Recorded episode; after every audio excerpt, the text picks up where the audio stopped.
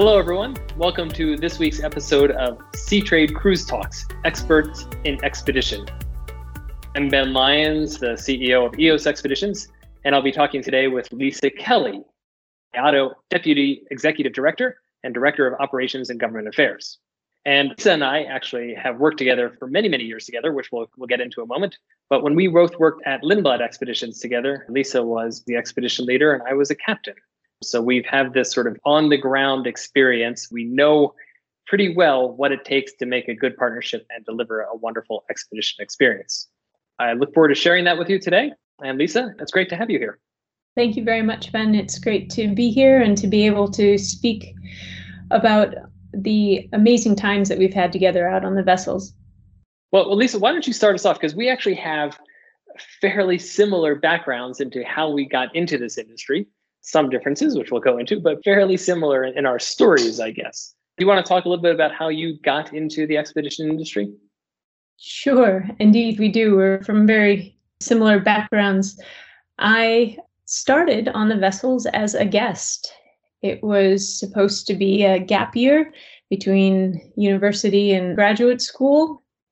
And my grandparents, who at that time were longtime Lindblad travelers, decided that they would ask me along to one of the voyages in Western Europe.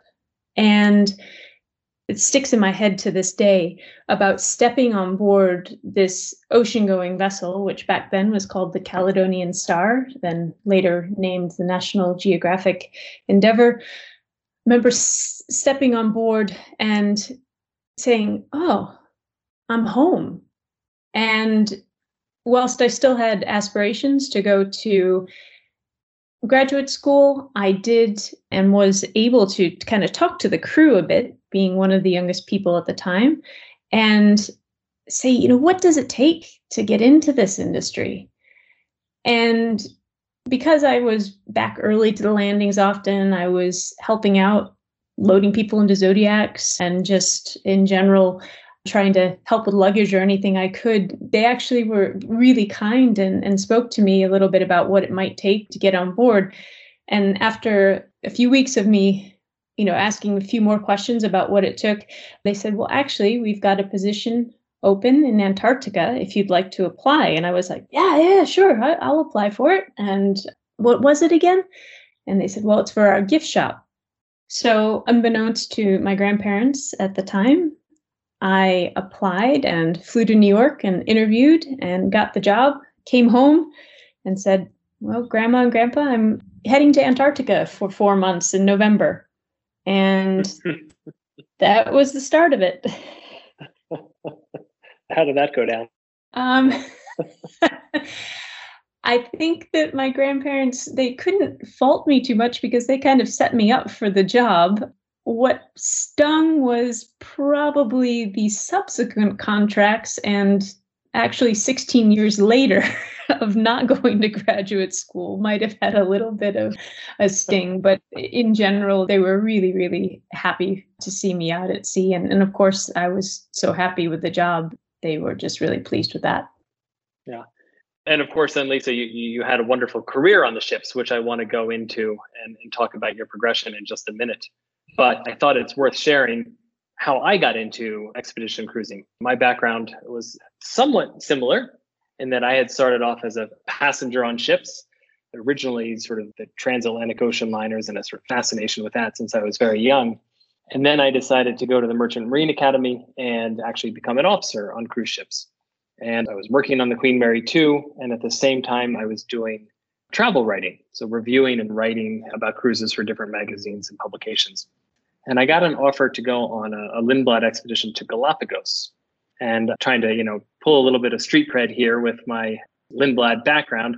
That was the Polaris was still operating back then.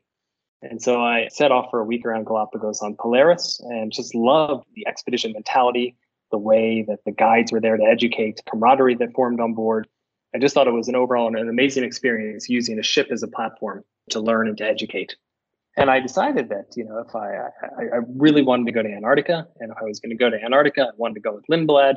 So a few years later, I got another travel writing assignment, and I joined the newly renamed National Geographic Endeavour down in, in Antarctica, where you, Lisa, were the assistant expedition leader, if I remember, and just had the most extraordinary experience for 11 days cruising around Antarctica, enjoying the ship, you know, learning so much from the expedition team, watching the captain up on the bridge navigate, and realizing it was just such a totally different experience than what I was used to as an officer on board Queen Mary 2. And so I I got home and sort of very promptly made the decision that I was going to leave my job on the Queen Mary 2 and went to Sven Lindblad and you know asked him about a possibility of an opportunity on the National Geographic Explorer that was being built at the time. And long story short, was offered a position with Lindblad and started off as chief officer on National Geographic Endeavour for her final season in Antarctica before moving over to National Geographic Explorer. And then you and I spent several years together, I guess, working together, uh, Lisa. You were assistant expedition leader, you were dive master, and you were expedition leader during that whole time. And I was chief officer, ice officer, and captain during that whole time, I think. It's amazing to think back on this as, as we were preparing for this conversation. It's really amazing to think back on all the times that we've had together. And I remember when you first came on board and I was young at the time being on board, and you were a few years younger than me. And I remember teasing you because I was always getting teased when I first came on board. But really, it was all out of the best intentions. And of course, also because you as, you, as you came on board, you were so competent and so, you know, just a great shipmate to have. And so I felt really fortunate to work with you all these years. Same to you, of course. But let's go into that relationship now a little bit more. Let's get into the down and dirty of it, Lisa. I remember when I first arrived on an expedition ship and up on the bridge, and I just thought of how different it was from working on a big cruise ship. You know, big cruise ships had these schedules that were set out years in advance. Everything was very formal, everything was orchestrated as like a big, massive production, you know, that you're coordinating. And on an expedition ship, you're much more spontaneous. You know, you are working with changing weather conditions, changing wildlife conditions. And I remember that the expedition leader, of course, could just come to the bridge anytime, of course, which is very different than uh, on a big cruise ship, and come up to the captain and say, you know what? I've changed my mind. We're going to go somewhere else today, or let's heave anchor now and, and get underway. And you know, you could never do that on the Queen Mary 2. The cruise director could never come up and say, you know what, decided we want to leave Barbados three hours early. Let's get underway this dynamic between the captain and the expedition leader did not take long for me to realize that this was really one of the, the key tenets for delivering an amazing expedition experience. And I just love sort of your thoughts on that and how that struck you when you first sort of became assistant expedition leader. Yeah, you know, I think that I was trained really early on, especially, you know, with some of the expedition leaders I originally worked with who were extremely spontaneous and kind of had long, long term relationships with the captains. So to see that play back and forth and that quick switch, because really the expedition ships was all I knew, that was how I learned and how I proceeded. So I can imagine how, for you coming off the bigger vessels, and I remember you telling stories about what it was like on the bigger vessels, and all of us were like, What? How could you work like that? um, but I think it goes both ways that switch and that you as a captain or whoever is a captain coming to the expedition leader and saying uh, you know what? This wind is coming up to 70 knots in a, a few minutes. It's time for you to leave that landing now. And it just has to be that really very basic trust between the two between the expedition leader and the captain. And because we did work in such extreme conditions in a lot of times and fast changing, but also areas which absolutely excited you to your core. So you always wanted to see more, you wanted to do more, even if you were absolutely exhausted. Um, if you remember those times up in the Arctic, staying up all night long looking for polar bears. I think that that's a really special part of the expedition cruising, and that's where that bond between a captain and an EL has to be really strong for the best possible expedition for those guests on board. Yeah, this triggered all sorts of thoughts and memories for, for me, Lisa. But I think what that reminds me of is like a good captain always has to be thinking like an expedition leader, and a good expedition leader always has to be thinking like a captain. And I was so fortunate at, at Lindblad to work with so many, you know, wonderful captains who incredible expedition knowledge and decades of experience. And I remember sailing down one day. We were sailing south of the Antarctic Circle on board the Explorer, and I was with Captain Skog, and I was the chief mate. And we were just spending hours and hours going through ice, hoping to reach the Antarctic Circle. And we're up on the bridge together, and he turns to me at one point and says, "So, what happens if we don't make it? What are we going to do?" Well, you know, I don't know. We'll, we'll call Lisa or something like that. And he said, "Of course, but you always have to have a plan B in mind. You know, you know, it's pretty clear now we're not going to make the Antarctic Circle in the time frame that we want to. We have to readjust our plans. What else can we offer the guests? And let's stop right now. Let's put the kayaks down. Let's put the zodiacs out. Let's give the guests this incredible experience." And calling the expedition leader up to the bridge and then sort of talking through this plan. But this idea that you always have to be thinking of the guest experience, because on an expedition ship, it's the quality and the skill of the captain who's willing to put the hours in to cut through the ice and to navigate in the ice and to be thinking like the captain, and the quality and experience of the expedition leader who can think of plan B, plan C, all at a moment's notice is really it has a direct impact on the guest experience and the energy that you as the expedition leader put in you know a lot of expedition leaders want to do the same thing week after week after week but I remember, of course, you were always wanted to, to do something different. You wanted to keep it varied. And that energy of wanting to try something new really adds to that expedition experience. And the guests can tell. They can feel that energy that comes when there's a good relationship between the captain and the expedition leader and when the, when the EL is putting in, you know, energy into the experience. I completely agree. And also, I think when we were working, we were so fortunate to have that open bridge policy where we could have the guests up there with us real time live making decisions now yes sometimes there might have been a few too many questions while we were trying to make some of those difficult decisions um, but really for them to watch those dynamics and to feel their excitement build as our excitement was building towards a new landing or something off the beaten track or a new activity that we hadn't done yet that trip so yeah, I, I agree at 100% that relationship, the energy that you put out, it's all goes into making that extraordinary guest experience.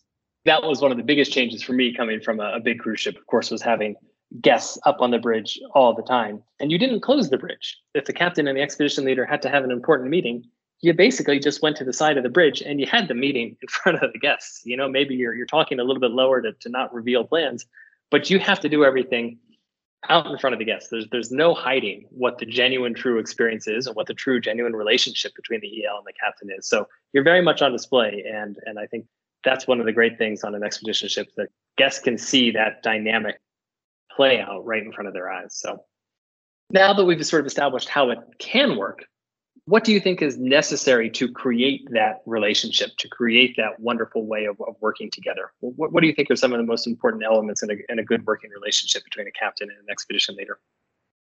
I've said it before for sure, you know, and it's the basic of any team effort is trust. You've got to have trust in the person and and also their abilities, you know, a lot especially on the captain's side your ability to steer us safely through the ice, to make those tough calls when the weather is really going to pot, really has to be spot on and, and the EL has to trust that you're doing it for the best guest experience possible. As far as some of the other important factors, I think time together is certainly one whilst in the expedition world we're used to, to coming together to very tight knit teams, but it does take time to build those relationships. And if they're right, you become family really quickly.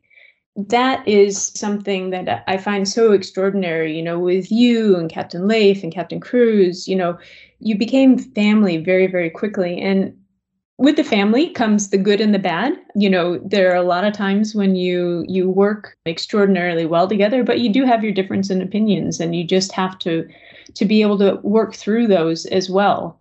And you know there are times where you are hiding in that corner of the bridge you know d- discussing things a little little tensely but for the most part i'm always amazed and i do think it's because we are so close on board and we are family that we were able to get through a lot of the, the different and extreme circumstances that we did so well.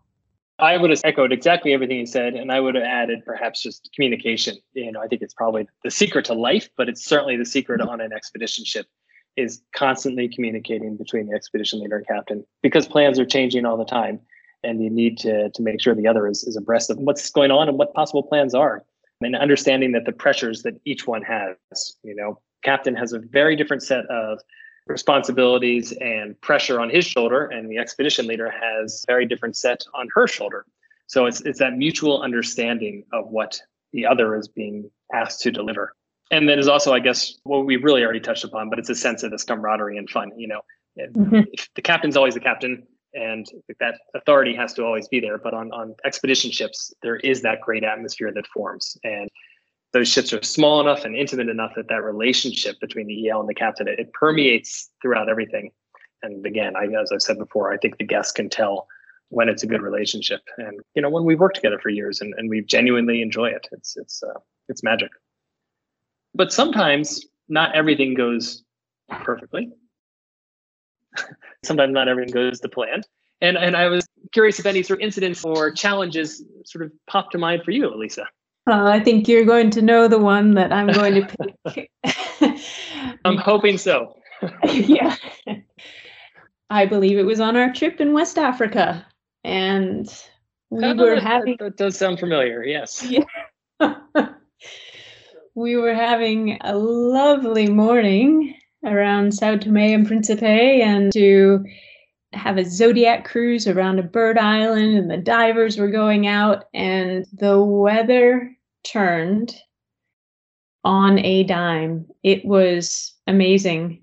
And I know you were watching it from the bridge roll in, and we were watching it because we were on the water in the Zodiacs. And I just, yeah, um, I still get chills and and feel slightly sick to my stomach to this day when I when I think about it because it was one of those days where the wind came up, the waves came up, we were getting guests out of the zodiac in horrendous conditions and i'm ever so thankful that we didn't have anybody injured we didn't have any major mishaps. Um, the guests in the end had a fantastic story to tell. But one of the things i do remember is calling you on the radio several times as i'm in the water in my own boat watching to make sure everybody is getting back on board and speaking to you. And and just the the calm assurance and also knowing that everything you were doing on the ship was happening to get the guests safely back on board and i think that again that just sort of solidifies you know our relationship as shipmates as friends as as captain and el um, just being able to work that well together and be slightly lucky in that specific circumstance.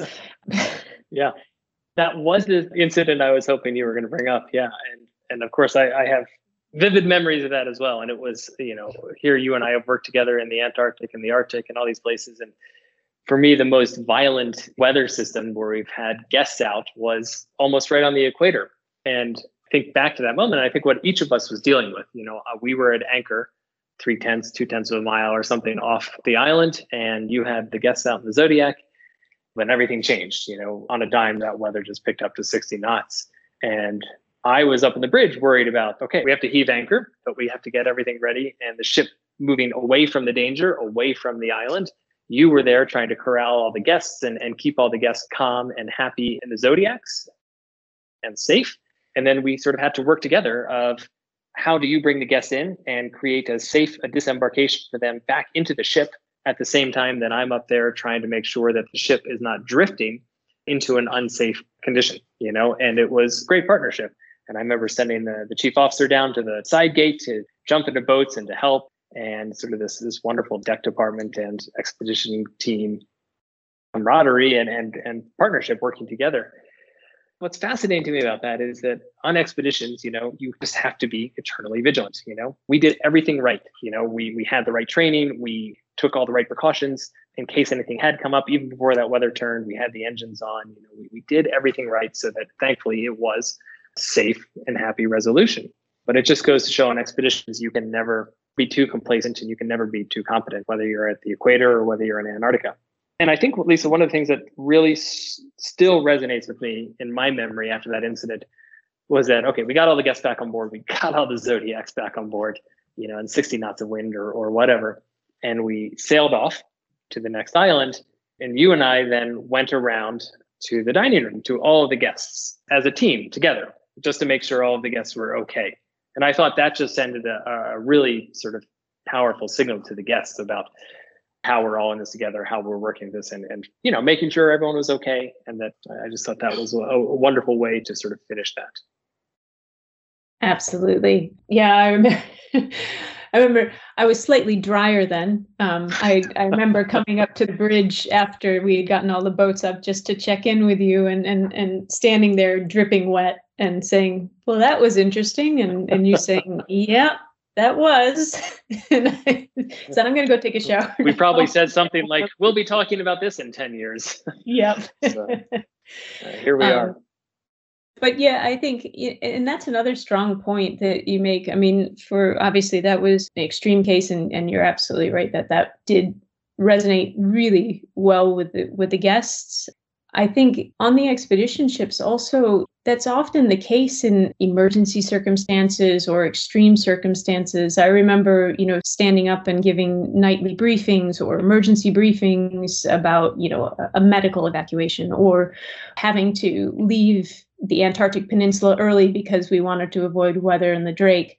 And standing up there with with the captains to make that announcement and them being there to equally take questions.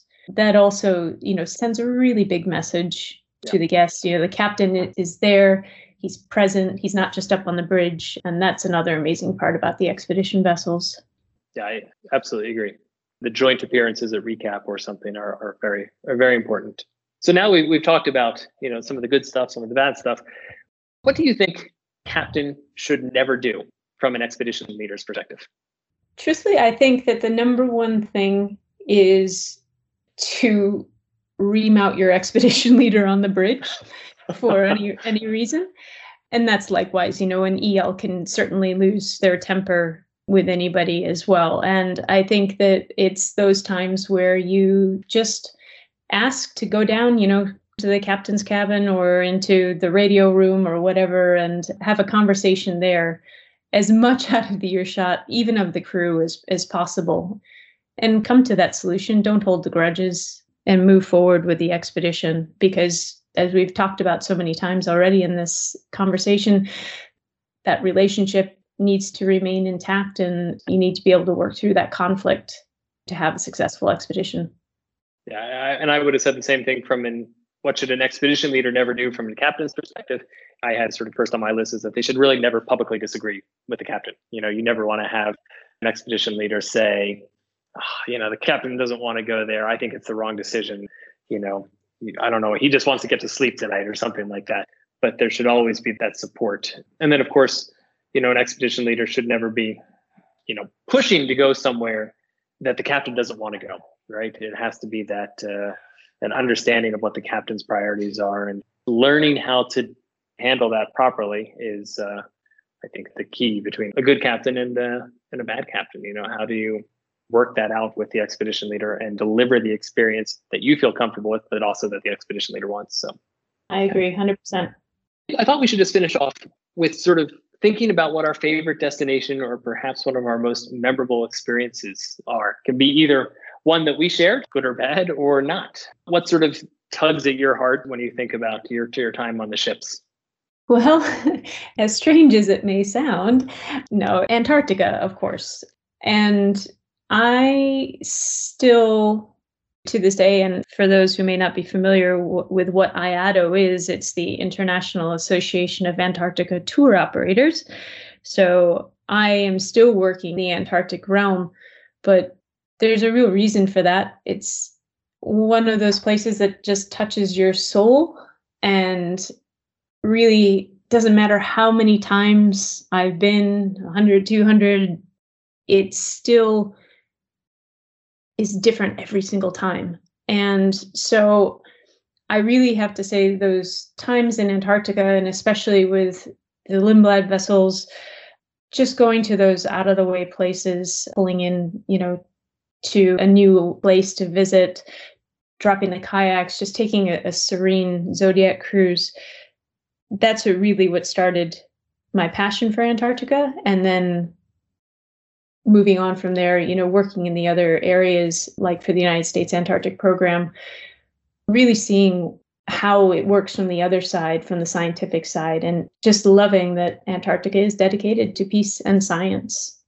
Yeah, I think for me, of course, it's Antarctica as well. And I think what's great about IAATO as an organization and really about all of the, the member or companies that are part of IAATO is that we all genuinely love Antarctica. You know, we're all genuinely passionate about it. And, and it's, it's so easy for each of us to sort of wax poetic about the most amazing sunsets we've seen or, or encounters with whales from the bow of a ship. Or, you know, I, I was thinking of this great day that we had on the Explorer just around Thanksgiving, I think in our second season. The ice opened up and we were to make it all the way down the Weddell Sea, almost down to Snow Hill, and land on the ice where there were emperor penguins all around. We sailed out through the still, still Weddell Sea with tabular icebergs all around and, and projecting the, the shadow of the ship onto the icebergs. And it was just this magic day. it was just something that was so out of this world. So yeah, Antarctica really, really gets into you. And the other thing, I guess, for, for me, the most memorable experiences, of course, often involve the, the people that, that are there, that we're working with, and the friendships that you form. Of course, that goes without saying. And just to sort of tie this all together, I remember my first contract on the National Geographic Endeavour. We were sailing from Brazil down to Ushuaia without guests on board, and Tom Ritchie was on board. Tom was, uh, for, for whatever reason, he couldn't disembark in, in Brazil with the rest of the staff. And so he had to sail down to Ushuaia with us and have these nine days at sea. And it was my first contract. It was my first sort of exposure to Tom, to Lindblad, to all these things. And on this beautiful tropical night, Tom and I climbed up that forward mast on Endeavour to the crow's nest. And we sat up there under sort of moonlit, starry sky, going through the tropics. And Tom just spent you know two hours telling me stories about birth of expedition cruising and going down to Antarctica for the first time on the Lindblad Explorer and all these extraordinary events that that he has seen over his 40 plus you know years working in the industry.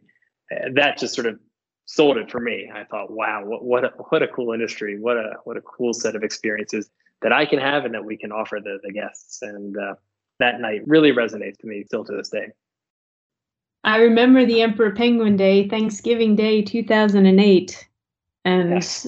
that was, yeah, one of those breathtaking, amazing days where everything, the weather, the way the wind was blowing to blow the pack ice out of the way, and, you know, the intrepidness of the, the captain and the expedition leader at the time to get us there was amazing. I remember the DER, the Daily Expedition Report, that was written that day about being thankful. And of course, it was all about being thankful for being at that one spot on that specific day. So, oh, yeah. yeah I also got horribly sunburnt on that day. mistake. and that's the joy of uh, expedition cruising. You never know what you're going to get. you get even sunburnt in Antarctica. So, yeah. Well, Lisa, it's been great fun to walk down a, a, little bit of memory lane and share some of these experiences with you. And yeah, it's been a quite an interesting year. I think as you've moved to New Zealand from New York State, I've moved to Montana from New York State. So uh, I look forward to the time when we're all traveling together again and I can run into you in Punta Arenas or the, the runway in King George Island some, sometime like that, uh, hopefully fairly soon. Thank you so much. Thank you very much, Ben. It's been great chatting with you. And indeed, yes, we all look forward to that time when we can meet up again and, and see each other in our natural environments, either out at sea or in an airport someplace. That's right. Super. And to everyone who has listened, thank you so much for uh, for tuning in. You can check in on Spotify or Apple Podcasts during the coming weeks for more great content. Make sure you register for Seatrade Cruise Virtual Expedition Cruising. I'll be leading a workshop on how to become an expedition destination and you can go to seatradecruiseevents.com slash virtual to find out more. Thank you so much.